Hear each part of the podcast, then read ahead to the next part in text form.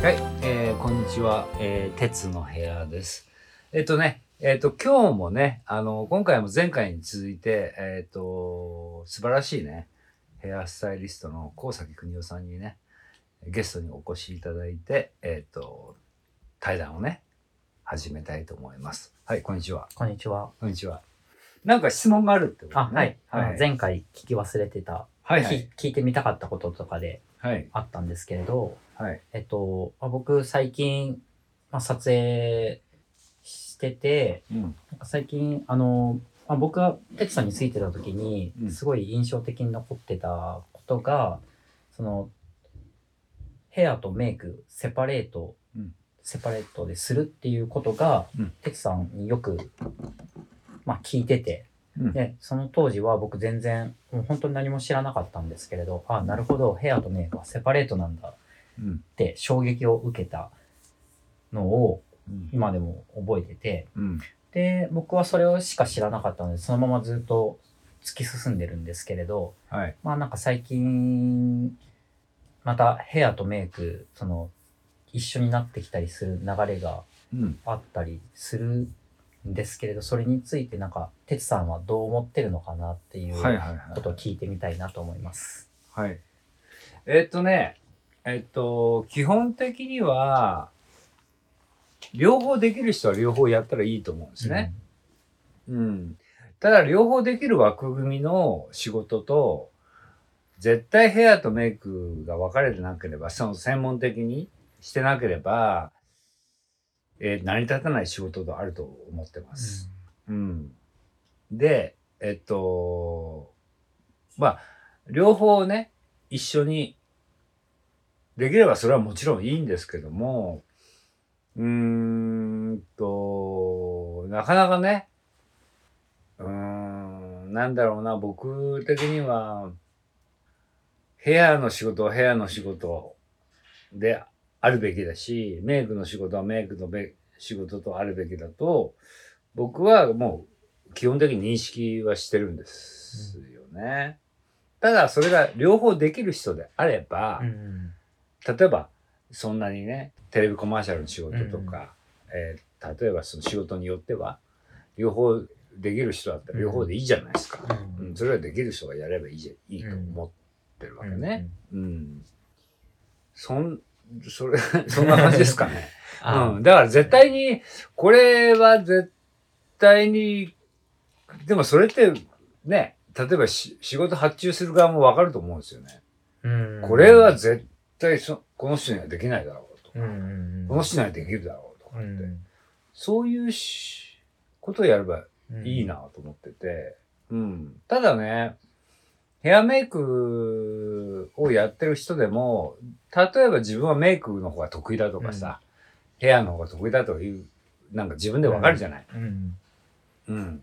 で、もうちょっとヘアを勉強したいな、メイクを勉強したいなとかっていう人もいる、いるじゃない、うん、で、そうしたらそういうを勉強すればいいわけだし、うん、まあヘアを勉強したい人は、こういうふうに鉄塾があるわけだし、うん、それを勉強すればいいわけで、うん、であるんで、うん。うんあの、まあ、特にそこに対しては僕は、まあ、文句っていうことはあんまりないかな。さっき言ってた覚悟っていう気持ちあるじゃないですか。はい、覚悟をしたことに対しては、うん、あの、必ずうちはサポートしてくれるっていう話はあったですね。うん、前回の話で。うん、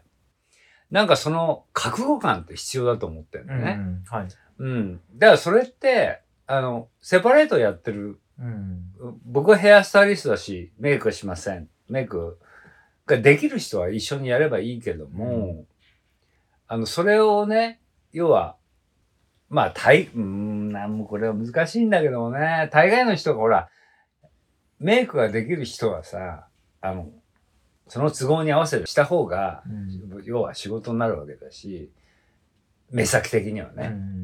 うん、じゃないですか、うんうん。でも、僕がヘアとして、その、日本に帰ってきた時に、やったことっていうのは、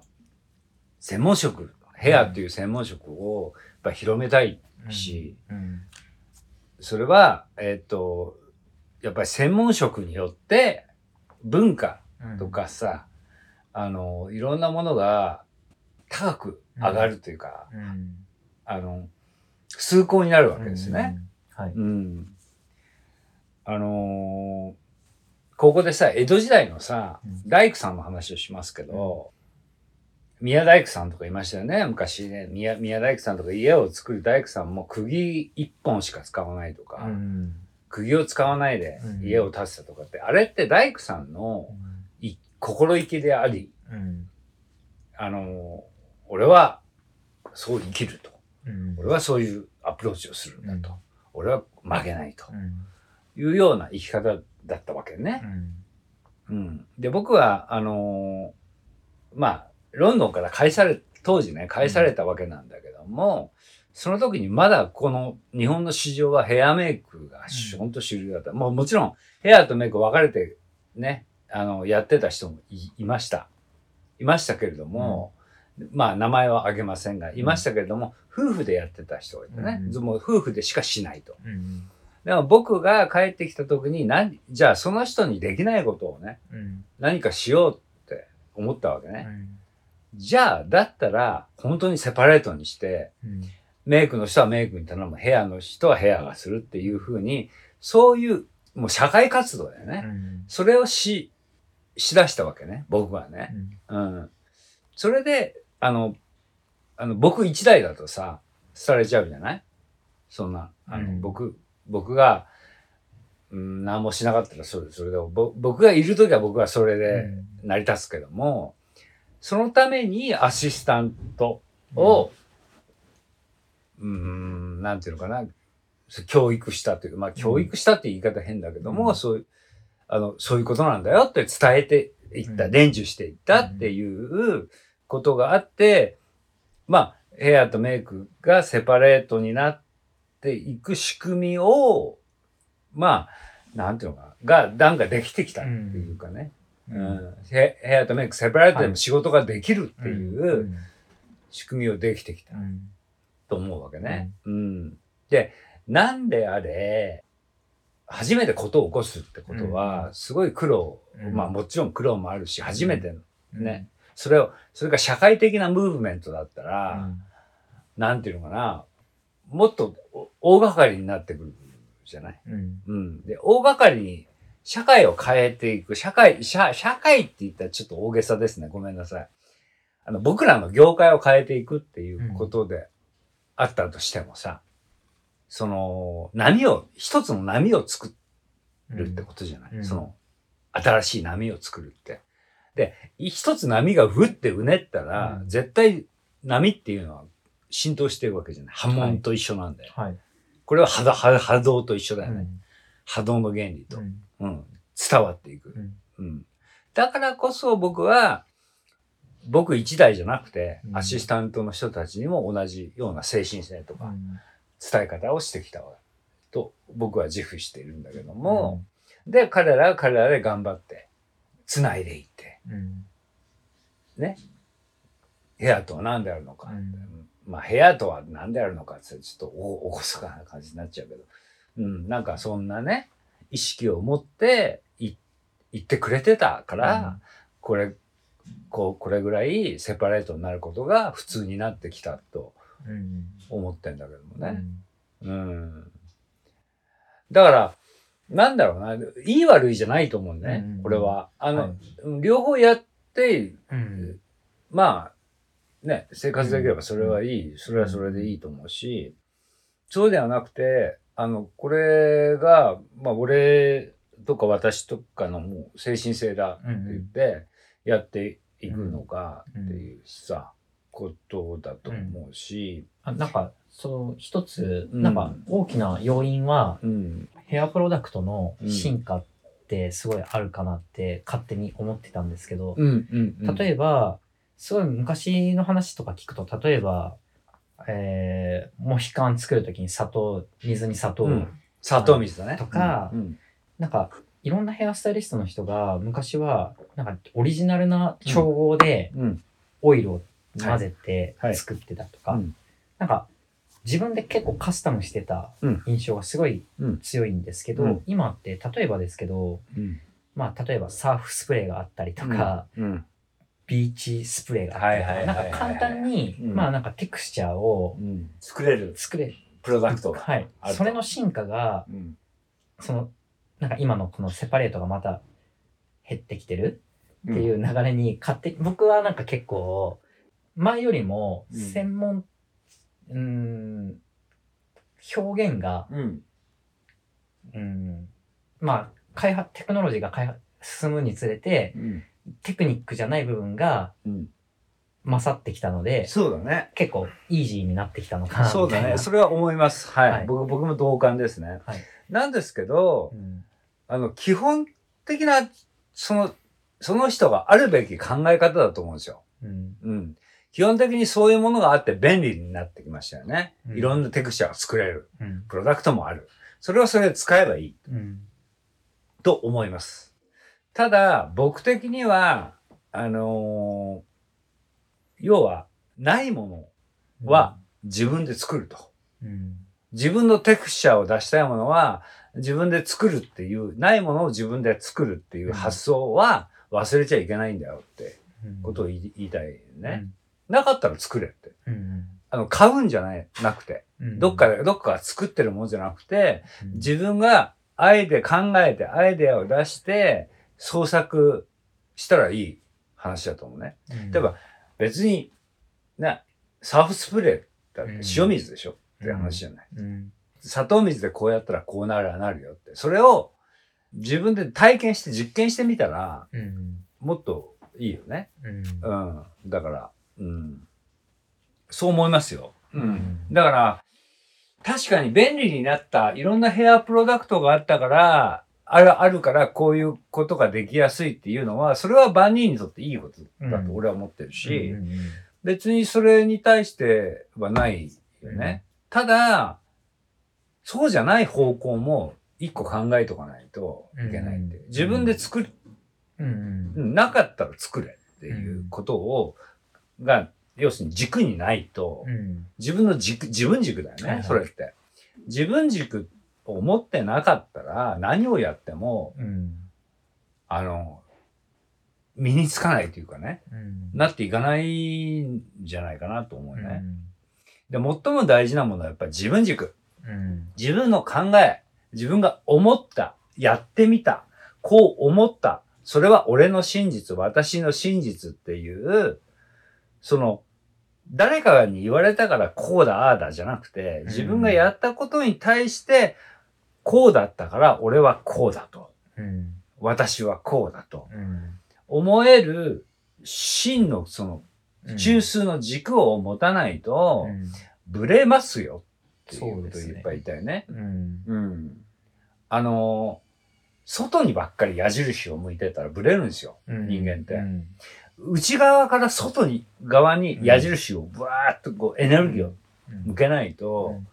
あのー、ポジティブに生きていけないですね、うん、あの こ, こうじゃないんだよ、あのこう外側から内側に来る、うん、来ちゃうと人間ってどうしてもエネルギー的にこういうのが重くなってくるね。そうじゃなくてこう自分から発信していく、うん、なんか話が食い違っちゃったかもしれないけど。ああ、でも。うん、でもなん、うん、なんとなく、はいはい、あの、そんな感じだと思う。なかったら作ろうぜ。うん。うん。で、今までってさ、あの、自分は、えっと、これだけやってきたから、じ自分のじ人生のために、自分はこれだけやってから、やってきたから自分はこうなったとかさ、うん、ああなったとかさ、そんな、今まではね、うん、考え方で生きてきたじゃない、うんうん、でもこれからって、私っていうのを私たちに変える時代なんだよね。うん。うん、で、自分がやるんじゃなくて、みんなでやっていくっていう時代だと思うんだよね。うん、今までとほら、自分がほらほら、なん、なんていうの、自分がこれこれこうやって苦労して、こうやって、今までこうやって頑張って生きてきたから、今、今こうなってる。だからあなたもこうしなさい、ああしなさいって。うん、そうじゃな、うん、なくて、うん、これからって、いいもの、うん、伝えていくものっていうのはみんなで伝えていこうよって時代になってくる。うん、こう、私っていう子、子っていう、もちろん子なんだけどね、うん、自分っていう子はあるけど、なんだけども、私をっていう考え方から、私たちっていう表現に変えて、俺は生きたいわけね。うんうん、私たちは、あの、こうしていこうよって。いいものは共有していこうよって。うん、その、まあ、鉄塾でも何でも、そのクリエーションでも、うんうんうん、あの、教育も、でもそうだけど、うん、私たちなんだよね、もう。私じゃないんだよ。うんうん、私たちっていう考え方に俺はしていこうと思ってね。うん。うんうん、じゃあ、それが、要は、意識のトレーニングで あ, あり、もちろん、その自分を信頼するっていうことともつながるんだけども、うんうん、なんかこう、うん、丸の社会っていうのかな。うんうんうん、今までも三角の社会、搾取の社会だったけども、うん、あの、これから丸の社会で、みんなが目線が一緒で、平等で、っていう中で、いろんな情報を交換していくっていうかね、うん、そんな社会になっていけたらいいなって、うん、上から、上も下もないんだよね、うん、もうね、うん。だからそ、そんな風になっていけたらいいなと俺は望んでるけどね。うん、はい、うん。答えになってますかね。ちょっとなってない。答えよりも壮大になってそうでももうなんかそうですね。なんか、えー、っと、その、さっきの話に続くんですけど、はいはい、まあ、てつさんにとって、なんかインスピ、インスピレーションの源って、うん、あ例えばですけど、うん、なんとか期があったように、結構すごい変化してったりとか、はい、あと、うーん、例えばですけど、ネイティブのこととか、火起こしとか、うんはいはい、宇宙のこととかでも、うん、なんか常に新しい興味があって、うん、で、はい、そこを結構掘り下げるタイプだと思うんですよね、テツさんって。そう、タイプです。で、その新しく興味持ったことに対して結構掘り下げるから、それ一つ一つがすごい深いというか、はい、すごいプロ級になるというか、うん、みたいな印象がすごいあるんですけど、うん、なんかその新しく興味持つこととかって、なんかきっかけとかって常にあるんですか？うん。きっかけは別にないですね。自分が、うんうん自分の心が反応したものに対してやりたいと思ったことをやると。うん、で火起こしであろうが、えー、サバイバル術であろうが。ただ、あのー、やりたいことは、自分が心に素直になってやりたいことはやっていくべきだと俺は思ってて。うん、でもそれって、自分と別に、あの、なんていうのかな。自分と全然分かれてる話じゃなくて。うん。うんなんか、それって一つのツールになっていくんだよね。多分。うん、自分の。例えば、うん、全然違うじゃん。ヘアスタイリストとサバイバリストとか、うん、あの山の中で、うん、あの、しのぎを削っていくことって。うん。うん、って思う。全く全然別のものだと思うんです、うん。思うんですけど、どう考えても自分はそこに惹かれるんだったら、うん、やってみたらいいんですよね。うん、で、やってみたら、自分興味ある。で興味あるとかないとかよりも自分の心がそっちに行くわけなんで、うん、や, やるわけじゃないですか。うんうん、でやってみてないんですよ。で、やってみて行っていくと、不思議とね、繋がるんだよね。うん、今自分がやってるそのヘアっていう職業と繋がっていくんだよ。うん、これね、不思議なんですよ。だからね、興味のあること、自分が惹かれることに、うんの意図を取る、手繰り寄せる、うんとる。とりあえず。そういう生き方、そういう生き方をしていった方がいいと思いますね。うん、あのー、責任は取れないんですけど、あの、つながるんですね、うん。これが不思議と。それが、まあ言っちゃうとここも内風呂になっちゃうんだよね。それがその、あの、どうにもならない宇宙論なんですよ。そこは、別、もう、客観的に見たらですよ、うんはい。関係ないじゃん。そんなこと。うん、ヘア、ヘアスタイリスト、あの、美しいね、うん。人の髪を触るヘアスタイリストをしてて、片やこっちでサバイバルの山の中で火起こしやってる人なんでしょう、うん。全然関係ないじゃんって、普通は思う。違うんだよね。そこが繋がるんだよ。うん、これが、面白いとこね。うんうんうん、で、そう、繋がるように必ずできてます。うん、できてるんですね、うんうん、答えになってますこれでなってますそうですね、そんな風に思いますね、うんうん、だからここで言いたいのは自分の心に正直に な,、うんなはい、なってよって、はいうん、自分が学びたい、あこれ面白いなと思ったらそれやってみればって思うね、うんうん、この仕事と関係なくても、うん、それ必ずつながるからって、うん、自分が何を大事にしてるかとか、うん、何を重んじてるかっていうのがおのずとつながって分かってくると、うん、それは意外と若い頃からブレてないんですか？それはブレてないね。やんな、やなことし、はや、できないんだよね、俺。できないかも、ね。昔、若い頃から、例えば、まあ、ネイティブとか、そっちも、なんか、そうそうそう、好き好き。だ、うん、パリに住んでた頃も、ほら、パリからほら、ギリ、ギリシャってさ、うん、ろくまんえんぐらいかな。うん、でさんまんえんかろくまんえん、どっちだか忘れた、うん。すごい、別に何万円かで行けるんだよね。うん旅行に、うん、前夏ギリシャ行ってたからね、うん、でギリシャでキャンプしたりとかギリシャ野宿したりとかしてたんで、あのー、そんなところかもね。あのなんかうん職業はヘアスタイリストかもしんないけども、もうちょっとね、あの僕はね、あのー、なんてかっこいい言葉でナチュラリスト、うん、ナチュラリスト的なところはあるかもしんないね。うん、で、そこで、やっぱりネイティブアメリカンの先住民の考え方を重んじたりしてるし、うん、うんすごく理にかなっているし、うん、まあ宇宙とかね、自然と一体化してるんで、うん、あのー、自然とそういう風になっていったのかなと思うよね。うん、だからこそ、いや部屋に対してもね、うん、要は基本的にはさ、手があればいいじゃん、うんうん、網はいいじゃん、うん、ね、うんうん、縛ればいいじゃん、うん、可愛かったらいいじゃん、うん、みたいな、うん、究極、うん、そういう話になってくるね、うんうん、なんか僕余談なんだけど、まあ、ごめんね、なんか僕の話ばっかりしちゃって、いいえ、うん、余談なんだけど、はい、昔ね、あのもう僕そういう本当に今国夫がさ、質問してくれたことと一緒で、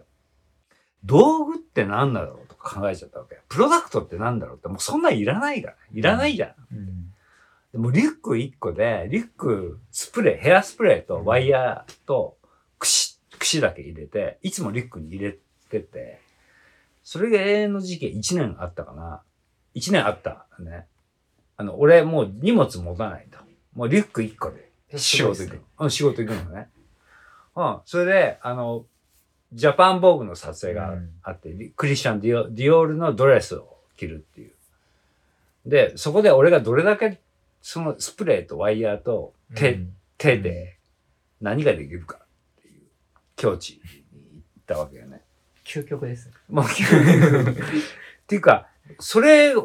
それしか持ってない時期がいちねんかんあったからね。これすごい。うん、今、やっぱ、今は心配性だからなんか、そうそうそう、ね。できるだけ持ってっちゃいますね。そうそうそう。うん。うん、で、今考えると恐ろしいんだけど。恐ろしい限りなんだけど。で、あのー、モデルさんにんいてね、ディオールのドレスで、うん、ボーグの撮影 な, なわけですよね。網はいいじゃん。して編んで、編んで、編んで、ぶわー靴して。うんうん、まあまあ、それがすごい可愛かったと、うん。うん。なんだけども、実際僕は、あの、ドライヤーを持っていかなかったわけですよね。そこに。ださっき言ったでしょ、うん、あれ、アイロンもないでしょ、うんうん、ワイヤー、針、うん、針金と、はい、櫛と、うん、なんだっけ、コーム、はい、うん。あ、櫛、櫛はコームか。うん、ス, スプレーか、うん。もうそれだけ。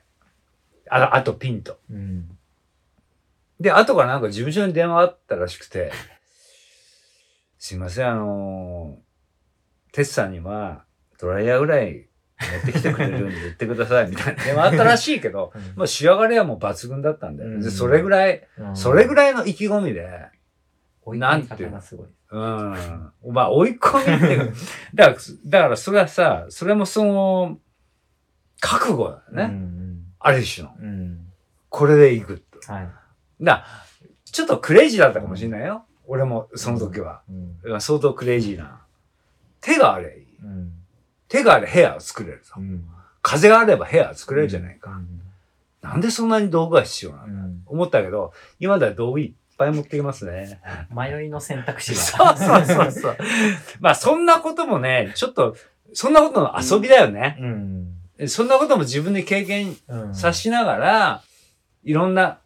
うん、いろんな時代時代で、はい経験してきたと、うん。でも基本的には僕そう思いますよ。うん、手とスプレーと必要最小限あれば部屋なんか作れるんですね。うんうん、だから面白いですよ、部屋っていうのはね、うん。答えになってますか。なってます。えじゃあ、もう一つ最後質問いいですか、はいはいはい、そのままつながるんですけど、うん、なんか、うーんと、自分とちょっと照らし合わせて考え、はい、質問なんですけど、はいまあ、例えばスタジオで、まあ、モデルの部屋を作ってるときに、うん、鏡見ながら作ってるときに、うん、なんかその作ってる最中のリアルな心境、うん、作ってる最中ってどんなこと考えながら作ってるんですか？あ、作ってる最中の心境ね、うんうん何も考えてないかもね。無念ですか。無心。最初からゴールって決まってるんです。それかもうゼロの状態で手を動かし出してだんだん湧いてくるのか。あ、両方ですね。うん、まずえっとこんな洋服だよね、うん。モデルはこの人だよね。ライトってこういう感じだよね。っていうのを常にこう見ていくね、うん、朝そのスタジオに行く前は何か考えあのな、うん、何も考えてないしそれは仕事による、うん、それは仕事の種類によるけれども、うんうん、普通の仕事だったら、うん、普通のって言ったらいけないのかな、うん、分かんないけどあんまり考えてないんですね、うんうん、まあだからそのまま、うん、で今日どんな感じですかねつって、うん、打ち合わせ、うん、あ朝入りますよね、うんうん、で今日洋服はこんな感じですあんな感じですでモデルはこの人です、うん、で洋服モデルが大事ですよね、うん、そこでああこの子でこの、この洋服でこんな感じなんだでもう一個まあモデルと洋服が決まってればなんとなくこう女性像っていうのを、うん、自分の中で作れ、うん、作り上げられ、うん、なんとなくこんな感じかな、はい、あんな感じかな、うんうん、で作ってるね、うん、わーってもうねあのモデルとか洋服が決まってる場合はなんかもうそれで作れるじゃないですか、うん、女, 女性像を、うん、でなんとなく向こうが言ってる、うん、クライアントが、うん、なんかこんな感じがいいんですよねって言ってることも察し、うん、察する、うん、でそれだけじゃやっぱりダメじゃないですか、うん、ライティングなんですよね、うん、やっぱりライティング途中で必ずカメラマンのとこ行くんだまずほら俺らの仕事ってさ、ヘアもメイクもライティングによって見え方が変わるじゃん。はいはいはい、ライトってどんな感じって、うん、まずライティングをチェックしていく。うん、あと、うん、え、今日ライトどんな感じ、うん、必ずライト見る。うん、うんうん、で、そこで、あ、こういうライトなんだ。へえ、じゃあ面がこういう風に映るんだ。へえ、テクスチャーこう立体的に作ったらこうなるんだ。へえって、うん。自分の中で整理できるね、うんうん。あ、だったらこう作ろうかな。あ、作ろうかなっていう。うん判断になる。だから、うん、俺ら、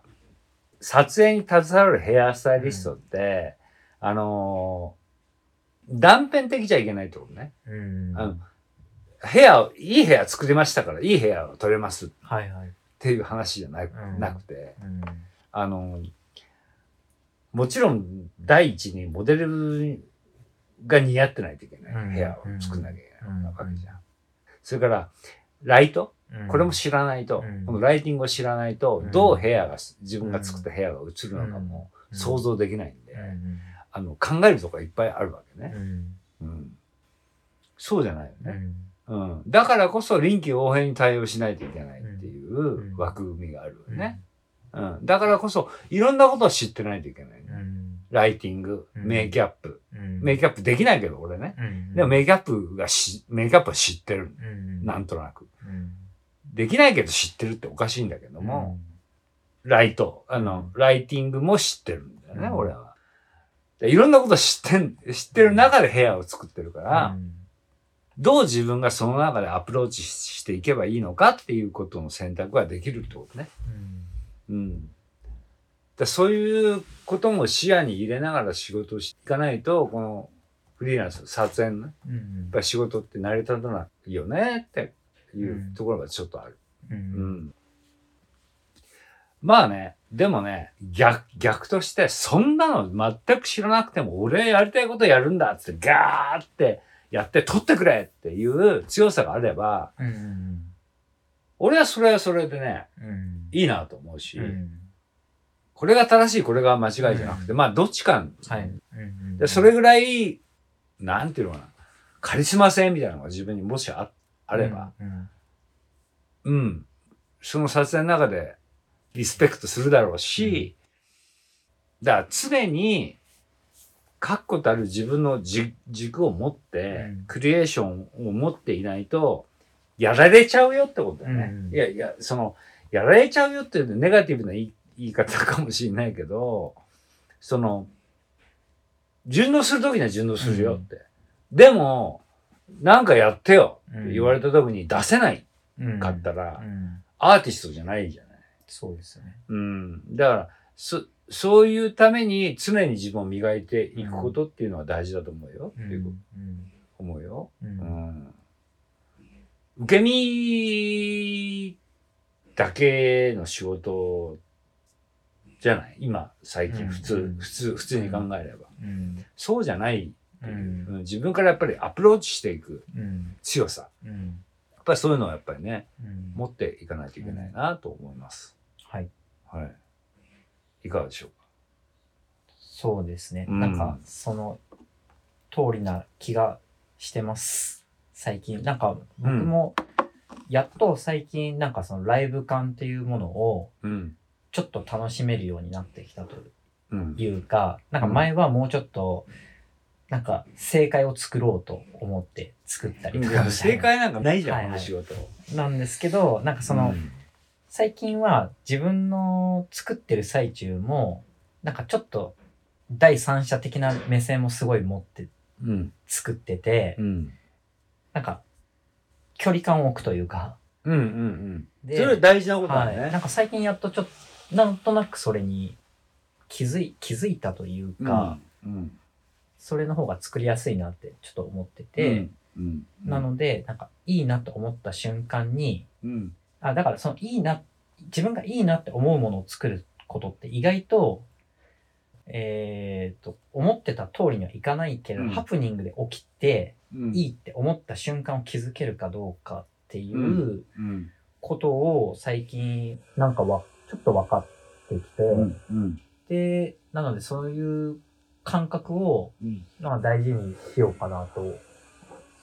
最近は思って、うんうんうん、なんかてつさんとかも作ってる最中にその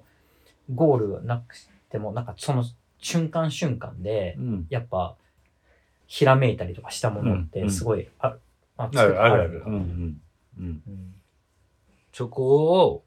出していくっていうことしかないよね、うんうんうん、まあ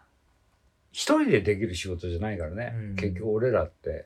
あの撮影の仕事って、うんあのー、いろんな人たちがいながら部屋を作るわけじゃないですか。だから何を求めるっているのか聞いてその中で組み立てをしていくじゃん、うん、イメージの同性像、うんうん、ああなるほどそういう同性像ってだからそこのコミュニケーションだよね。コミュニケーションよく取っていかないと、うん、言葉という感覚っていうのかな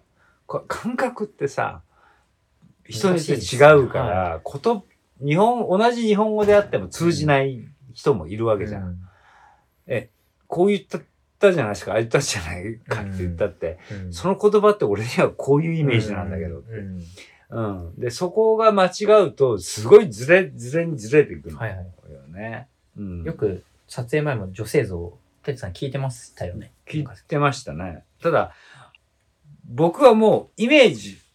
の女性像であって、うわーっと僕の女性像を言っても僕の女性像が、もうこれってもしかしてテレパシーみたいうん、テレパシーでもしかして感じてくれないと、その相手が無理なんじゃないかなと思うね。やっぱテレパシーだと、言葉もテレパシーだと思うね。うん。言わんとしてることが分かりますよっていうのがテレパシーなんだよ。うん、でも、もうね、俺ね、本当思うんだけど、テレパシーの時代に入ってほしい。うん、言葉じゃなく、なく、うん、もうテレパシーで感じて、テレパシーで納得して、イメージを言葉にするのって大変でしょ？もうそんなもうやってらんないでしょ？もうあれがこうでこれがこうで。でこんな感じわかるでしょってガーって一発でテレパシーでガーって言ったら、あ、なるほどっていう風になってほしいね。そうです。それくらいになってほしいよね。もうそれが普通になってほしい。もうテレパシー、もうこれからこの先はテレパシー。うんうんもうテレパシーが通じない人は仕事やっちゃダメって。もう、それぐらいになってよ、もう。もうそんなもう、時代にはそ、そんなとこじゃないんだよって。もうすぐなりそうっすね。もうすぐなりそう。もうすぐなりそうね。うん、すいませんね、おせんべいくとくと、うん。そうね。だから、人の発想って一人一人違うし、人のイメージも一人一人違うから、それを組む。でもそれを組むのっていうのは自分の感、感性でしかないから、うん、言われたことを自分の頭で処理して自分の感覚でしかないから、その人がイメージすることを、結局は自分が頭の中で再生するわけだよね。うん、あ、この人こう思ってんだ。でもそれってテレパシーじゃない、うんうんうん、でもそれが間違ってる場合もあるし、うんあ、ドンピシャな場合もあるよね。うんうん、なんか最後に。えっと、そうですね。なんか、改めて初めててつさんとこういう話したんですけど、うん、なんか卒業し、卒業してないですけど。卒業とかない。まあにじゅうねんぐらい経ったんですけど、変わってないなって思いました、てつさん。昔もこんな話よくしてたなと思って。そうですね。なんか懐かしい感じもありつつ、でもなんか前よりは、まあ自分もいろいろ経験して、なんか話が、ねうん、できる。できるような話。まあ話はしてたけど昔からね、はい。俺は別にアシスタントとか、自分が上だとか下だとかない、ないから、うん、対等にね、あの、格好つけてるわけじゃなくて、そういう、丸、丸の社会っていうのは対等な社会だからね。うん、そういうふうに思うから。あのー、なんていうんだろうな。これから、ほら、今さ、地の時代から風の時代になったってよく言われるじゃん。うん。うん、あの、風の時代って何なのかっていうと、うん、みんながチャンスがあるじゃない、うん、なわけですよね、うんうん。みんながチャンスがある、うん。うん。で、みんながチャンスがあるんで、その、今まではさ、自分はとかさ、自分はこう、こうだこうだこう。まあさっきもしつこいようだけで言ってきたけども、こうだったって意味だけど、自分ってじゃなくて私たちっていう言葉に一回直して、言葉を、うんうん。俺たちはこうなんだ、ああなんだってことによって、うん、みんながこう統合できる。そこに、えっと、集まる人たちは、共、共感する人はね、うん、そこに集まっていく。うん。だから、なんだろうな、国尾くんが僕に投げかけてきた質問もそうだけど、ヘアっていうことをね、推奨していく。推奨していくって言ったらちょっと大げさだけど、まあ推奨していくに対しても、鉄軸もそうだよ。鉄軸も大事なことを僕は、あの、先導してる。教えてるって言ったらちょっとあれ、違うんで。先導していってるんで、僕がやってることじゃない。ないっていう意識があるね、うん。僕たちみんなが大事なことって分かってるよね。だから大事なことでそこに集まってみんなで勉強しているっていう環境にしたいわけ。鉄塾って言って、うん、で俺がだから上がいて下がいてじゃなくて一つの中心があってそこで共、うん、共鳴するっていうかね。うん、そこで技術を学んでる人は技術を自分が学ぶ代わりに自分の他の人たちにも伝えていくっていうさ、うん、なんかネイティブアメリカンのさっきの、うん、要するに教えることを伝えるっていう、うん、教えるっていうことを伝えていくっていうことをそこに受けてくれた人がみんながみんなそうやっていったらいろんな風に広がるじゃない、うんうん、素晴らしいよね。そういう風にできたらね、うん、って思うんだよね。大事なことって、うん、あの教えるってさ上から下にガーッと教えるっていう感覚じゃん、うん、なんか俺らの教育って、うん、俺らがやってきてる、うん、じゃないじゃん、うんうん、なんかこう対等、常に対等であり、うん、あなたはどう思ってんのか、うん、あなたはこう思ってんのかそう思ってんのかって言ってそこから広がっていくコヨーテティーチングをね、うん、コヨーテのティーチングをみんなでこうやっていったらそれは松代の時代まで生き残るだろうみたいなさなんかそんなね風になっていくんじゃないかなと思って、ね、そうですね、はい、うん、なんか伝えていく難しさはもちろんあるんだね、うんうんうんうん、伝えるって教えると伝えるとまた全然違うしね、うんうん、でも教えるってことはないじゃん、うん、伝えることしかないくない、うんうん教えるものなんか何もなくない？そうですね。もともと持ってるんじゃん、はいはい、伝えるしかない、うんうんうん、これはこうやってこうしなきゃって、うん、それって教えてるんじゃないじゃん、うん、伝えるしかないんだよね。なんかこれいいこと言ってる。あ、じゃあ、はい、今日はあすいません、えー、っと今日は以上になりますはい、ご視聴ありがとうございました。ありがとうございました。